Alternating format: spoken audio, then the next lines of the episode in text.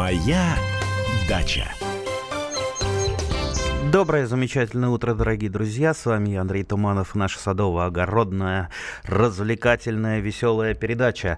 А вот обещают нам сегодня дождички. Это это хорошо, польет все прекрасно. Ну, правда, к дождичкам еще э, вроде бы ветер должен прилагаться. Ну, ладно, будем, будем слушаться МЧС, который рассылает смс и не стоять под деревьями, в грозу, э, не плавать в озере, ну, то есть э, подстраховываться.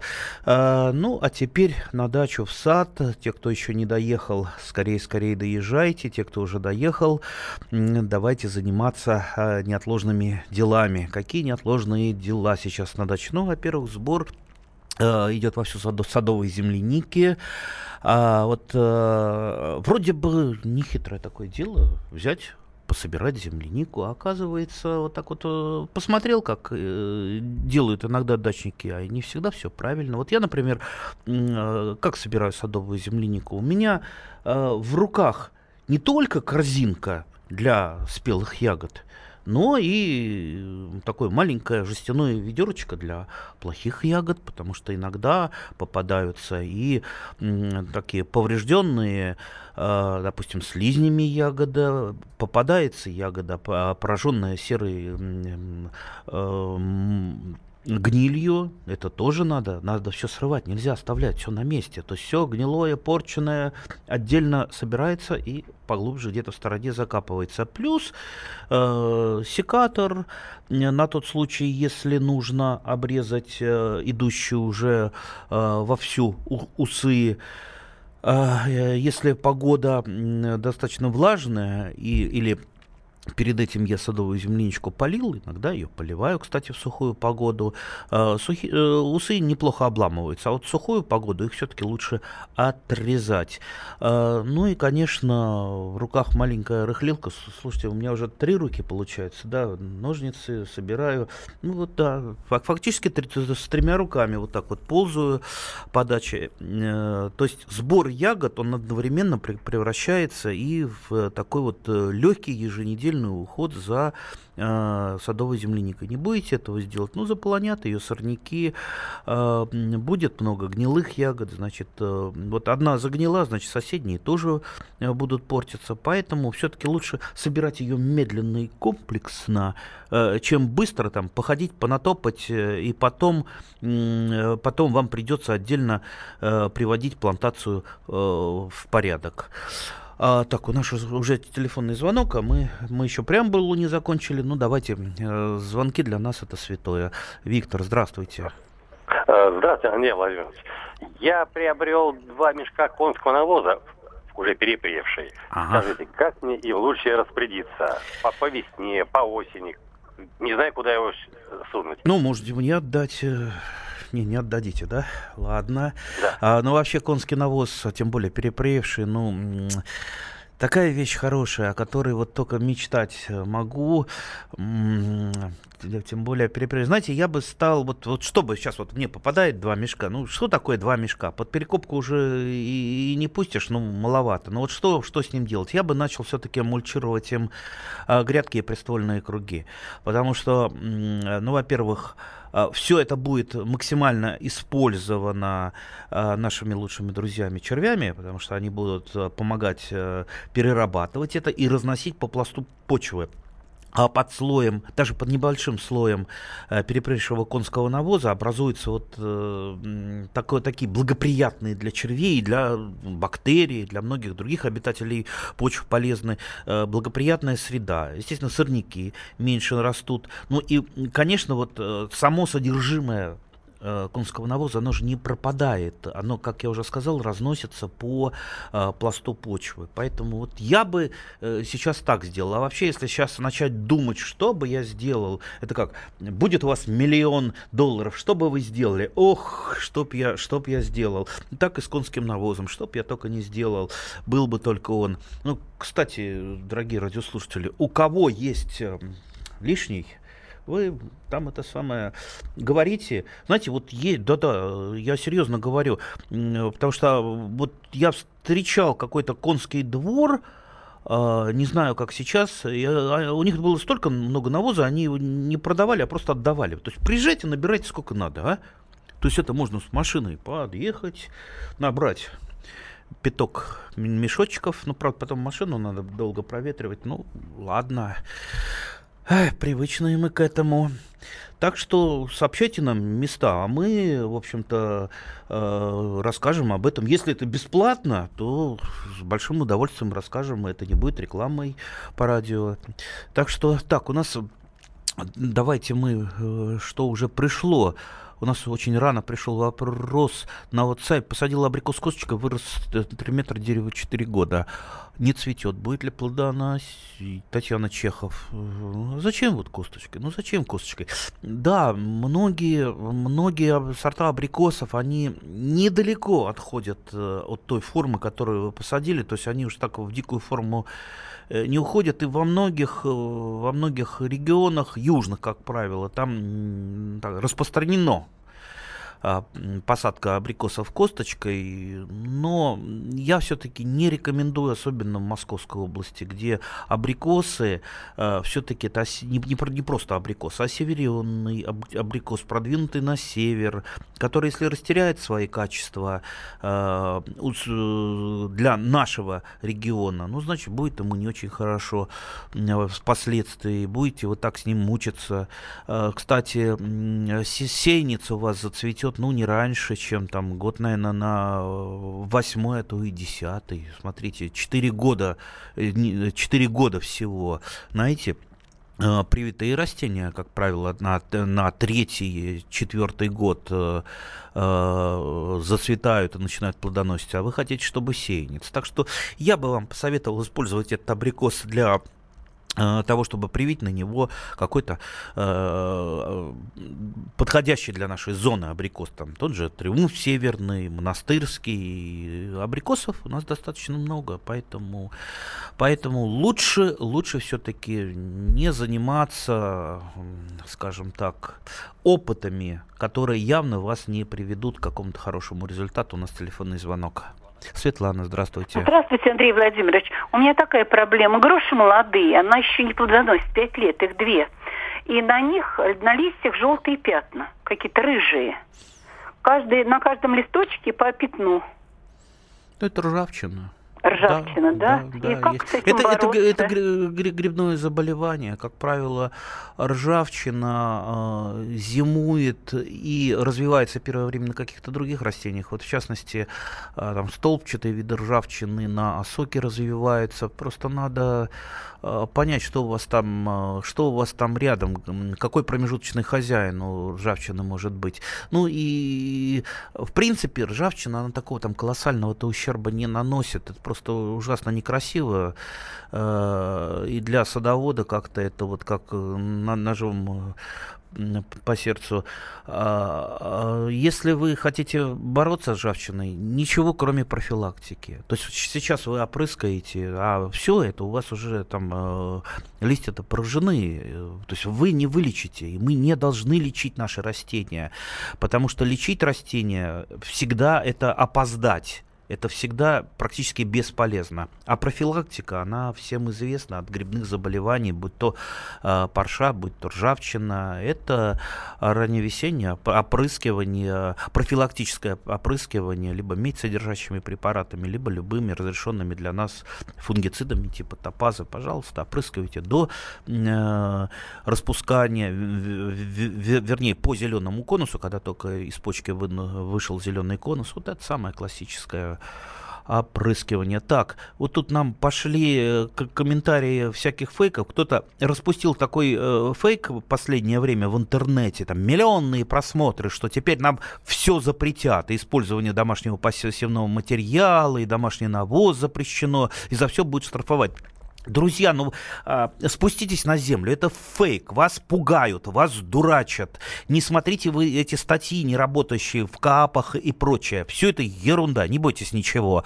А, живите своей нормальной жизнью, никто не придет, никто вас не оштрафует. Зачем пугают? Я не понимаю, мы и так пуганые. Моя дача.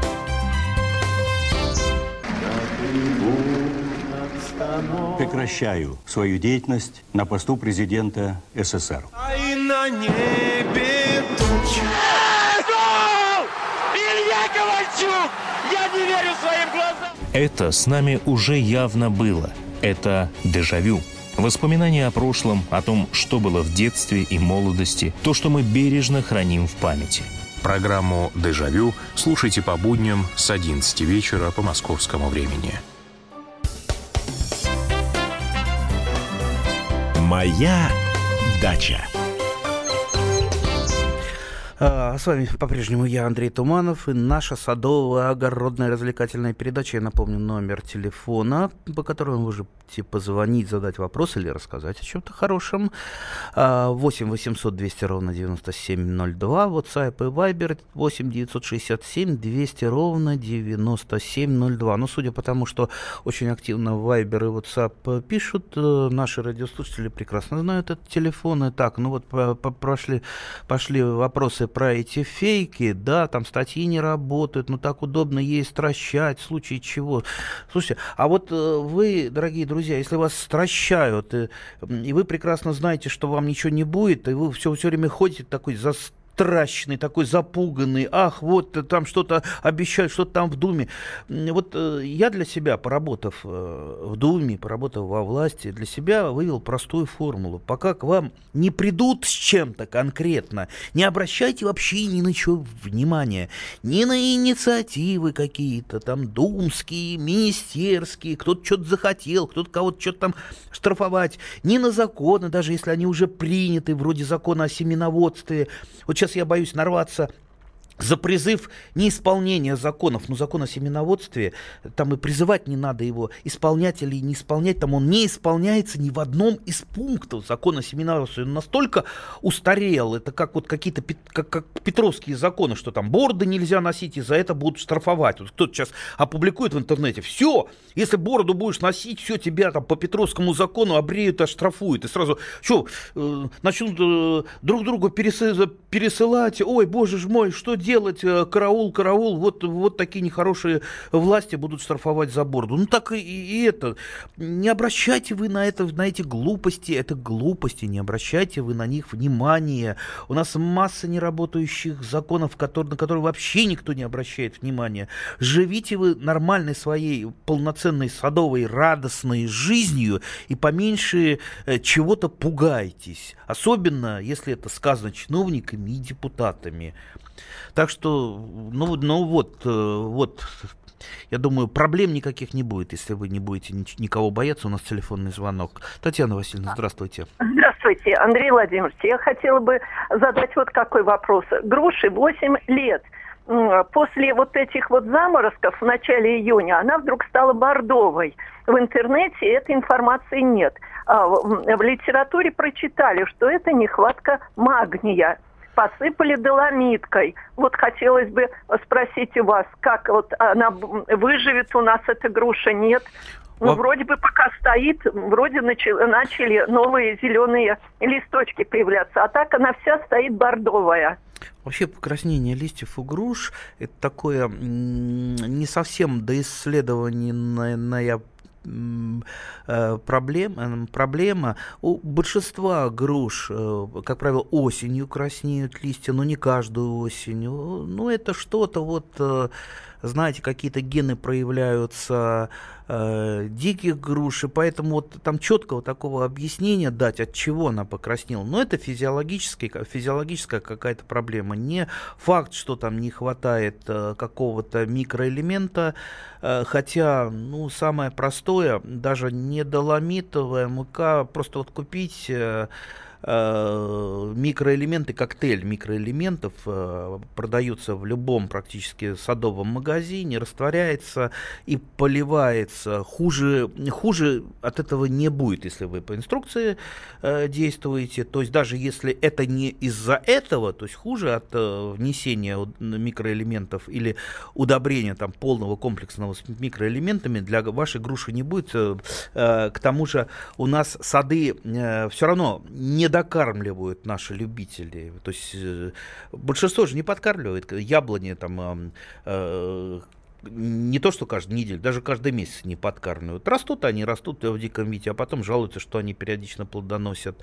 А, так, что, так что вот так вот определить просто из-за чего покраснело, ну вот э, не видя, не зная и не делая анализ, э, очень трудно. Ну вот направление я вам дал. То есть попробовать можно методом тыка, в частности, просто подкормить микроэлементами, это будет э, гораздо эффективнее, чем э, той же доломитовой мукой или золой, кстати, в золе много микроэлементов, но вот в растворенном виде, и, кстати, некорневая подкормка, она даст вам очень быстрый эффект, если вы произвели некорневую подкормку по листьям. Посмотрите на пакетики с теми же микроэлементами, там э, Э, там есть инструкция, и как в том числе проводить некорневую подкормку микроэлементами. Вот она самая эффективная для таких э, случаев. Ну, в принципе, ничего, вот по, моему, по моим наблюдениям, у меня тоже периодически некоторые сорта груш краснеют листья, но, как я говорил, уже осень, никаких проблем после этого не бывает. То есть это не, скорее всего, это не какая-то болезнь, это просто вот некие физиологические какие-то у груши даже, даже не проблемы, просто вот какие-то периоды, когда, э, когда там появляются антоцианы в листьях. Так, э, можно ли посадить сейчас в жару редиску новую? Редиску-то новую можно посадить, только будет ли она у вас нормально расти в такую жару, да, ну, жара. Это еще не та жара. Вот в пустыне Негев в Израиле, вот это жара, ага. Там, э, по-моему, далеко-далеко за 40, а там в кибуцах очень удачно редиску выращивают. Вот последний год я как-то не видел в наших московских магазинах, а раньше э, она очень широко была представлена. Редиска, выращенная в, в пустыне Негев. Это влаголюбивая культура, которая не любит жары. Она выращивается в пустыне Негев при сильной температуре и при дефиците воды. Ну, просто вот умелые э, крестьяне, которым, по-видимому, государство умело помогает. Вот это выгодно у них. Э, да, ну, по поводу редиски вы э, должны понимать, понимать, что редиска это растение длинного дня, то есть при э, длинном дне, сейчас дни самые длинные из всех, вот на днях когда там два дня или три назад вообще самый длинный день был.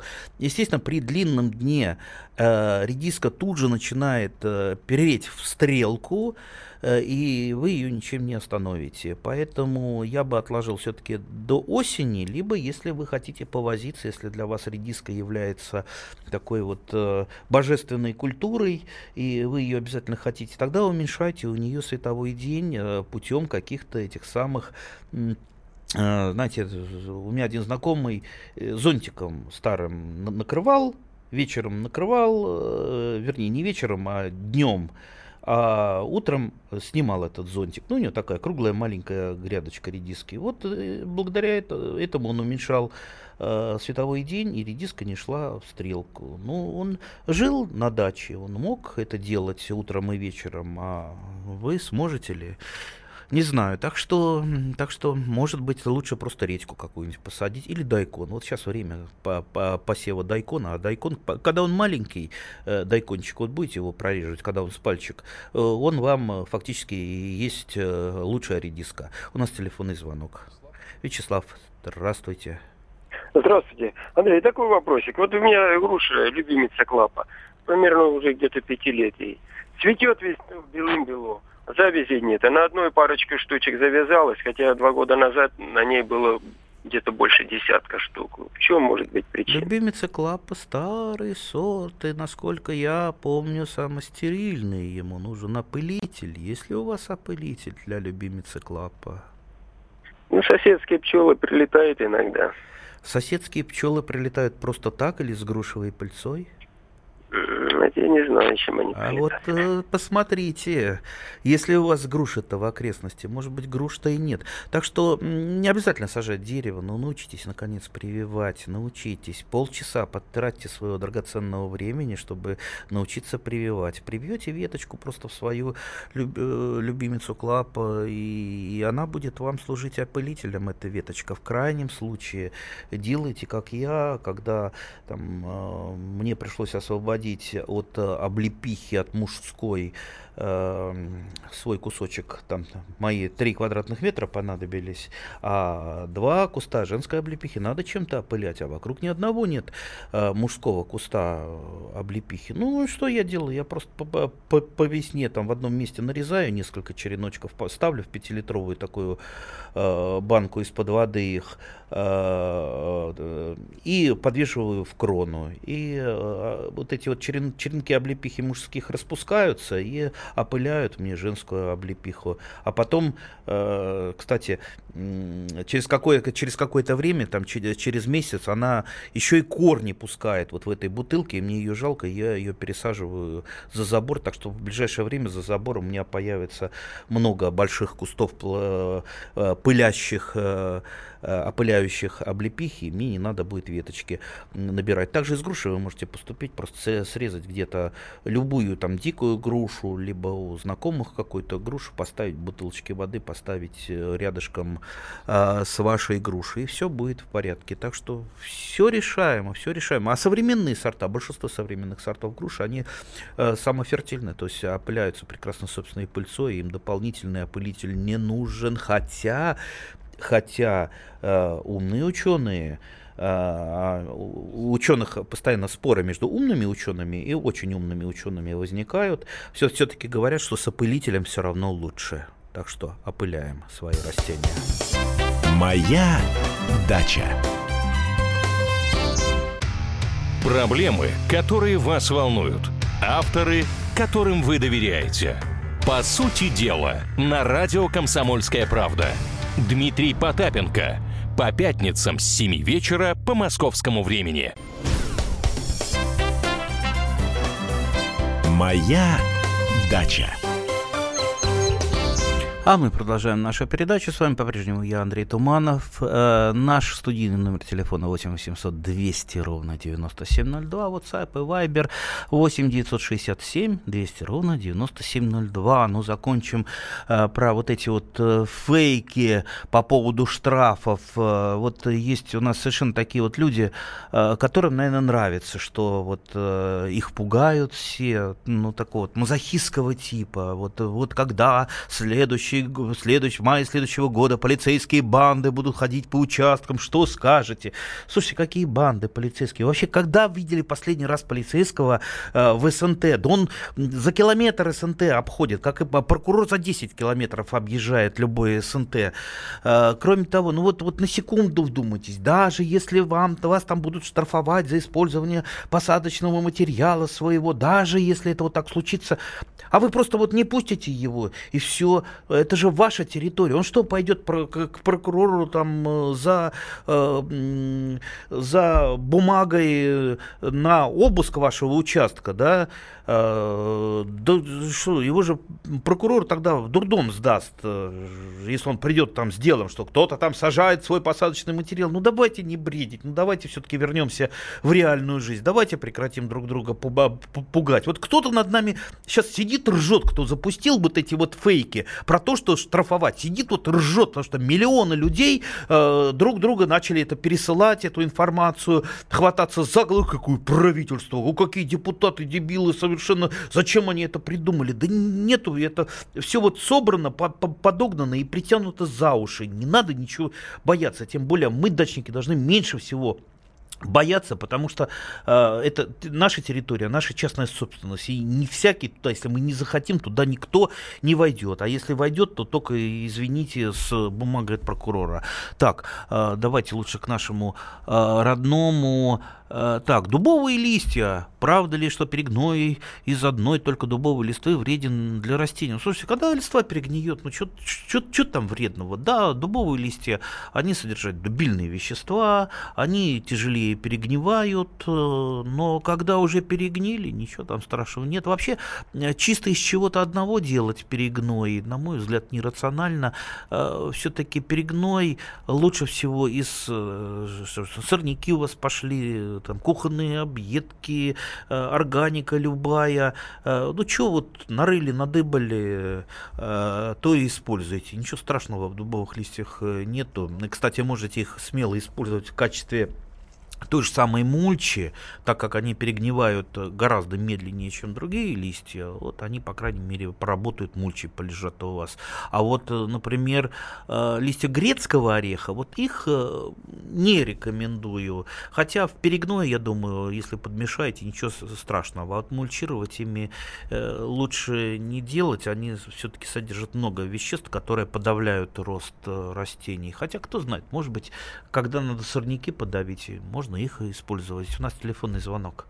Марина, здравствуйте. Здравствуйте, Андрей Владимирович. У меня вот такой вопрос. А, уже много лет, лет 10, наверное, а, на кружовниках э, нет, вернее, покрывается мученицей росой. Собирать его не, не собираем. И вот э, каждые два года покупаем новый сорт э, в надежде, что, может быть, он, э, в связи с тем, что появляются новые сорта устойчивые, может быть, они как-то дадут урожай. ничего подобного. Они также заболевают мучнистой росой. И, и, и что делать? Вот уже столько накупили этих крыжовников, кустов, что э, уже и, сажать некуда. Ну, а, а, а значит... болеют все равно мучнистые. А, так, сферотека, американская мучнистая роса самая такой распространенная грибная болезнь на кружовнике. А, болеют в основном все-таки старые сорта. То есть э, как-то вам, наверное, не попадается, может быть, не там покупаете. Вот если орленок вам попадется, орленок, орленок, замечательный сорт, и ранний, и вкусный, и сладкий, и красивый, и бесшипый. Вот э, орленок, по-моему, ну вот, э, ну такой самый-самый, пожалуй, на сегодняшний день, который больше всего имеет положительных качеств. Вот, ну, попробуйте достать именно орленок. Ну, езжайте вон в ту же самую Тимирязевку. Там, я думаю, не перепутают, э, не перепутают вам сорт. А, а обычные сорта, которые болеют, там старые сорта, вот тот же самый, например, вот у меня, тот же самый финик, который я люблю больше, чем остальных, но он болеет. Вот мне хватает двух опрыскиваний профилактических, тех самых, о которых я постоянно говорю, то есть это по зеленому конусу и после э, цветения. Все он стоит чистенький, нормальный. Причем э, через год после опрыскивания он, как правило, тоже не заболевает. А если он болеет каждый год, просто сохраняются споры, и он перезаражается. Ну и, конечно, так вот это я быстро сейчас рассказал про опрыскивание, про сорта.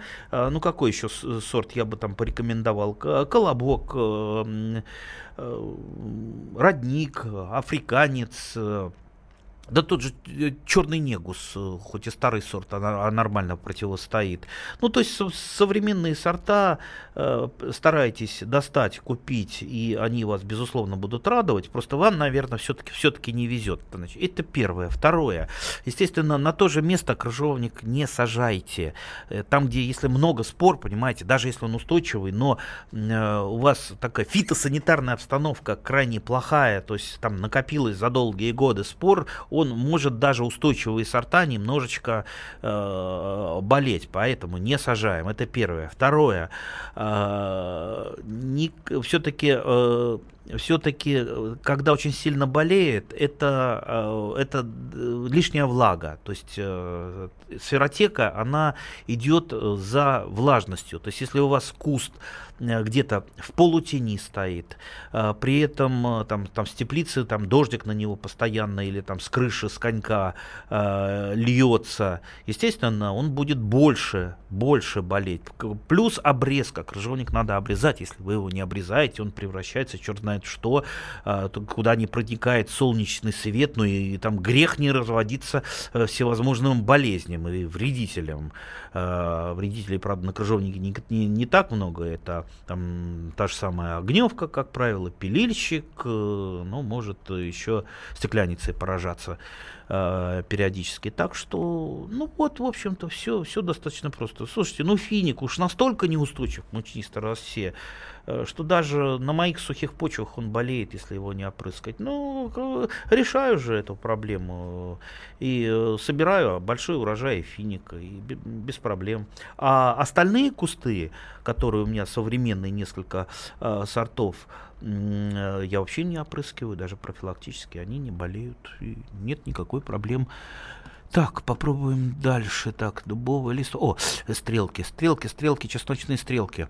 Так, как поливать э, чеснок? Значит, чеснок много вопросов приходит по чесноку, что желтеть начал, да еще стрелку не успел, стрелку успел, но листья желтеют. Так вот, чаще всего э, чеснок э, желтеет, э, заболевает, усыхает именно от поражения грибными болезнями, всевозможными гнилями, э, потому что культура вегетативно размножаемая, много на него чего вешается грибного, и поэтому чеснок это должна быть вот для вас такая, если вы хотите его здоровый, э, чтобы он был, а здоровый, естественно, он вырастает э, крупнее, здоровый, здоровый, да, здоровый физически и здоровый вырастает крупный, а, то, во-первых, э, очень строго соблюдайте чеснок по чесноку по луку не сажать.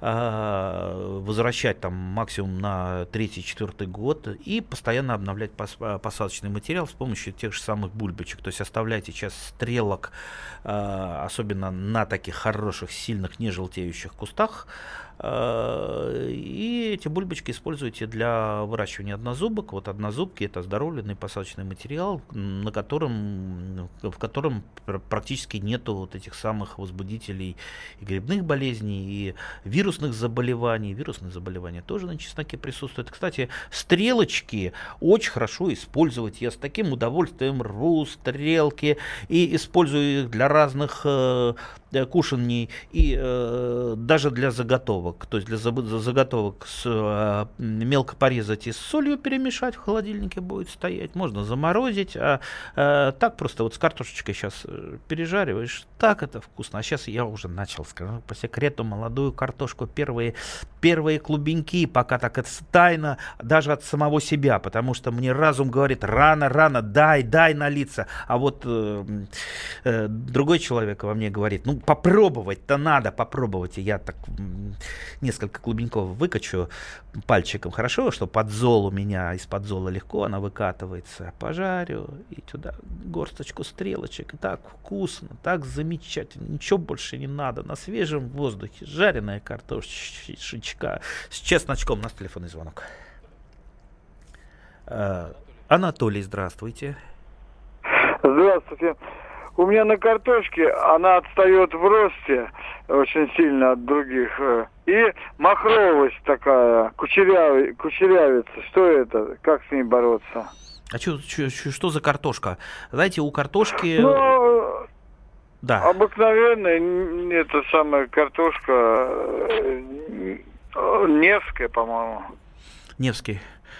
Это ранний сорт, в принципе, кучерявица. Вообще есть э, разные сорта картошки, у которых немножечко листва отличаются друг, друг от друга. Например, у томата есть сорта томата, вы листья не отличите от картофельного. То есть, э, э, ну, они и родственники ближайшие. И так вот, в общем-то, неоднородная бывает листва. Бывает так, и бывает так, что попадет с другой немножечко с иной конфигурацией листьев к начинающему огороду огороднику, тот же самый томат или картошка, он начинает хвататься за голову, ой, наверное, заболела. Поэтому, как минимум, надо посмотреть хоть на листву, может быть, то, что вы называете там курчавостью, может быть, э, это просто, э, просто так вот физиологически. На Невском, конечно, это, это не так, но не факт, что вам попал именно Невский.